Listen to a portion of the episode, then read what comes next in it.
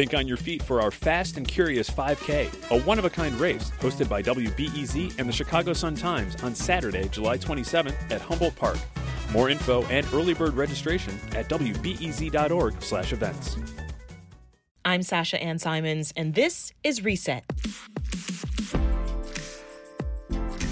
Those violent scenes at the Capitol a couple weeks ago, they weren't just seen by adults. Kids follow the news too. So instantly, parents and teachers were asked to explain what was happening and the words kids were hearing, like impeachment, to their children. So, how do you talk to kids about current events that are unprecedented, wild, or just plain scary? Dr. Nia Heard Garris is a physician and researcher at Lurie Children's Hospital and Northwestern University's Feinberg School of Medicine. Dr. Heard Garris, welcome to Reset. So happy to be on with you this morning. Doctor, my first question, you know, I think the best adjectives to describe how my two children felt after watching those clips of, of the riots at the Capitol are scared and anxious. I, I still yeah. haven't had a chance to, to really properly have a conversation with them about what they saw, but where do you think I should begin? My, my girls are in middle school for some context. Yeah, that's really that's helpful to know. I think um, not only their ages and their grade level, but also their maturity and their ability to take in and process new information is so important for parents to try to decide where to start. I usually tell parents to start with what the kids know. So asking kids what have they heard and how are they feeling? Because if they haven't heard anything, you know, you might be introducing something new and scary to them that they weren't even aware of. Right. But if they have heard it, you say, you know, what have you heard and, and, and how are you feeling about it? And kind of starting there. And then you can take the conversation forward based on what they say. The insurrection on Capitol Hill brought about words that, like I said, many kids just don't know or, or they have no idea. They they don't understand. Like coup, right? We heard that one a lot. Impeachment is another one. How do we break this down? So for kids that um, have seen some of this this news and understand, like, hey, there are some bad things that have happened. For me, it's important to talk to them about how our democracy is supposed to work and the things that happen under normal circumstances and then where this went wrong. You know, even my seven year old, I heard him talking at the dinner table the other day about impeachment and how, you know, Trump would like another voter recount and all of these things that I didn't even think at seven he was aware of all these concepts. So I talked to him with what is normal, like what is supposed to happen, and then what happened this time and what went wrong, and what that means for our country that this has happened. I think kids also need some handholding through that because if they think, oh, this is going to happen every day, what do we live in? You know, what kind of place do we live in? It can be really scary. Yeah. Some children are so young that they've only known Donald Trump as president while the rest of us are well aware that this hasn't been your typical presidency, uh, you know, how do we tell our kids that these recent actions that you're seeing coming from the White House, this isn't typical. This isn't acceptable or or normal. Right. So I try to break things down into circumstances that they would understand. So I talk to them about like how a classroom works because they're usually prior to pandemic, I guess, they're usually really familiar about what happens and what the rules are and what happens when you go outside of the rules. So whether that, you know, you you get in trouble or there's some sort of consequence that happens as a as a result of not following the teacher's rules, mm-hmm. I kind of use those analogies. So, you know, the rules weren't followed, uh, right? And so these might be some of the consequences that happen because the rules weren't followed. Our democracy is supposed to work this way, but that didn't happen. So this is what's going to happen now, or this is what we expect will happen now, because of course we can't know. Right. You know, this reminds me of the Mr. Rogers' Neighborhood episode um, after President Robert Kennedy got uh, assassinated, the show put a lot of thought and intention into helping kids process difficult events like this. Here's a moment from that episode. What does assassination mean? H- have you heard that word a lot today? Yes. And I didn't know what it meant. Well, it means somebody getting killed in a, a sort of surprise way. That's what happened, you know. That man killed that other man. I know, and A lot of people are talking about it right now. Too many people are talking about it. Mr. Rogers famously tackled thorny topics like the Gulf War, 9 11, the Challenger disaster. Mm-hmm. His philosophy was that we shouldn't cover kids' eyes around bad events like these, and we're to teach them that bad things do happen, and here's how you process them. what's your take on it? Sounds very similar to to your theory that you were explaining earlier. I agree. You know, I think that um, when bad things happen, it's our job as parents and those who care for kids to ha- try to help them make sense of a world that often doesn't make sense. And so part of that is giving them not only the facts of what happened, but the context, the, the broader strokes of what that means in ways that they can understand.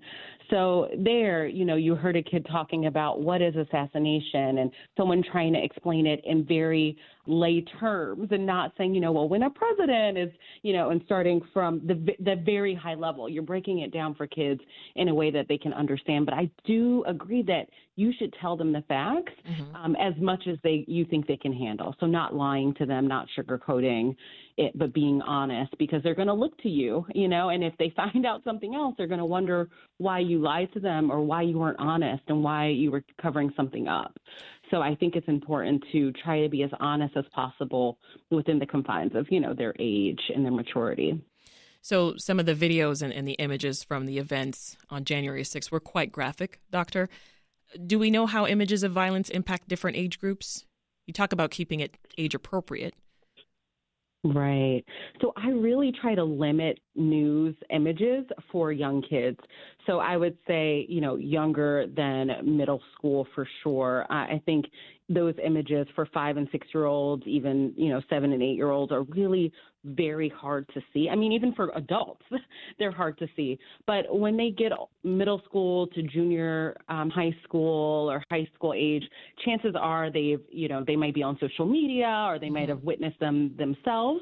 And so if they're going to watch those types of news images, I think it's important to sit there with them so that you can kind of narrate and give a play by play or watch it before if you have DVR and then you're you know what's coming, what to expect. So yeah. how to hold their hand through it and talk through it. Yeah. Because otherwise they're going to see it or, or experience it somewhere else and you want it to be in the safety of of your um, of your home or your conversation. Yeah, they are most definitely all on social media, which is so different than the way you know we were raised back back when we were kids. You mentioned news and limiting that. What, do you think is the media's responsibility or role here in, in how these events are covered when it comes to protecting kids? Yeah, that is a great question. I think um, some of the rating system has been helpful for certain TV programs, but with news, you never know what's going to um, come up until they say, you know, breaking news, this is what's going on, and then showing an image. I really appreciate it when news anchors or people who are reporting the news says, hey, you know, this may not be appropriate for young kids. So I do think there is some responsibility with respect to who's reporting the news to help us make sense of what our kids should be watching right before it comes on or not. I mean, we can do our best, but sometimes they're exposed to things that we do not want them to be exposed to. So if the news can be partners with parents and partners with caregivers in telling us, hey, trigger warning you, you, know you may not want young kids to be in the room when this comes on. That can be so so helpful. And then making sure that we're not perpetuating images that are inherently graphic or those that are um, scary in the daytime where kids might actually be able to see them and trying to save those images to either not at all or to mm-hmm. um, nighttime when hopefully a lot of kids are sleeping Doctor, the Black Lives Matter protests last summer, they sparked a lot of conversation, especially among white American families, uh, about racism and racial injustice and police brutality, some of that happening for the first time in those households. Meanwhile, many black families and other minorities had already been having those kinds of conversations. Can you talk about the difference in how kids of color are processing the recent events compared to their peers? That's a great question because I think conversations about race have been happening in um, households of color for centuries. This summer was unique for, I think, both families of color and also white families because of the persistent and continued images, not only outside of our doors, but on TV and on social media and in places that other movements have not necessarily had the benefit of that type of coverage.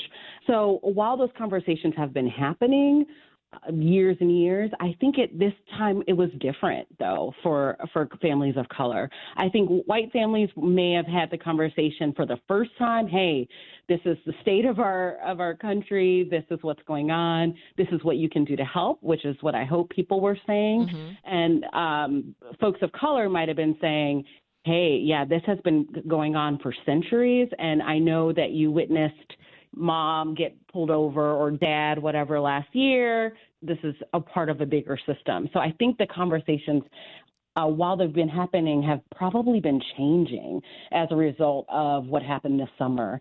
And I think for some kids, especially kids of color, might have been more triggering in a way than other conversations have been in the past because just because of those images and thinking, "Ooh, that could happen to me," and that's the scariest part for many kids you work with, with kids on a regular basis at Lurie, and I imagine you've had to be the bearer of bad news around health. Tell us, you know, how you handle those moments, and, and if you've ever had a, learning moment where you recognized that a one size fits all approach doesn't necessarily work, and you've had to sort of tweak things for a particular child. So I study adverse childhood experiences at my work at Lurie and Northwestern, and what that really means is when something, you know, when an adverse circumstance, an adversity or an hardship happens in childhood or in teenagehood, and how that impacts health. And part of that is understanding racism and racial discrimination and structures that impact health. And so last summer has been particularly um, difficult because every, you know, parent that I've seen that walked into my office I'm like, not only Black Lives Matter, but also COVID 19. How are you? No, like, really, how are you? How is your family? How are you doing? Because understanding that these experiences outside of the walls of the hospital or the clinic impact health in a way that not only you know your blood pressure and your medicines do yeah. but also these social experiences so i've been really trying to work hard to understand for all the families that i see how can we help you do you need food do you know what's going on with school yeah. because those things do impact health not to mention um, the images that kids have seen right they've seen on yeah. tv and trying to understand for them like could that happen to me and walking them through what they can do to have a proactive approach so that they don't t- turn that helplessness, which comes with those images, into helplessness, anxiety, and depression versus turning that into activism and to helping. We're delivering such sensitive, important information. What should we be hearing back from them? Yeah, so if you're concerned that your your child is withdrawn and and sad or uh, is acting differently, I think you should talk to your child primary care physician, absolutely. But otherwise, you're looking for engaging conversation and questions. Yeah. Welcome questions and try to answer those questions for kids. That's Dr. Nia Heard Garris, a physician and researcher at Lurie Children's Hospital and Northwestern University's Feinberg School of Medicine. Thanks for making time for us. Thank you. Have a great day. At this difficult time in our country's history, it's more important than ever to find news sources that bring you truth, facts, and a variety of perspectives and ideas. We work hard to bring you all of those things every day on Reset, and we're glad you're here. For more Reset, head to our archives at wbez.org/reset. I'm Sasha Ann Simons. We'll meet again soon.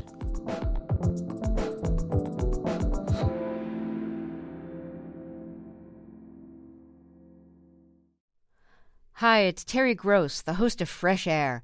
We bring you in depth, long form interviews with actors, directors, musicians, authors, journalists, and more. Listen to our Peabody Award winning Fresh Air podcast from WHYY and NPR.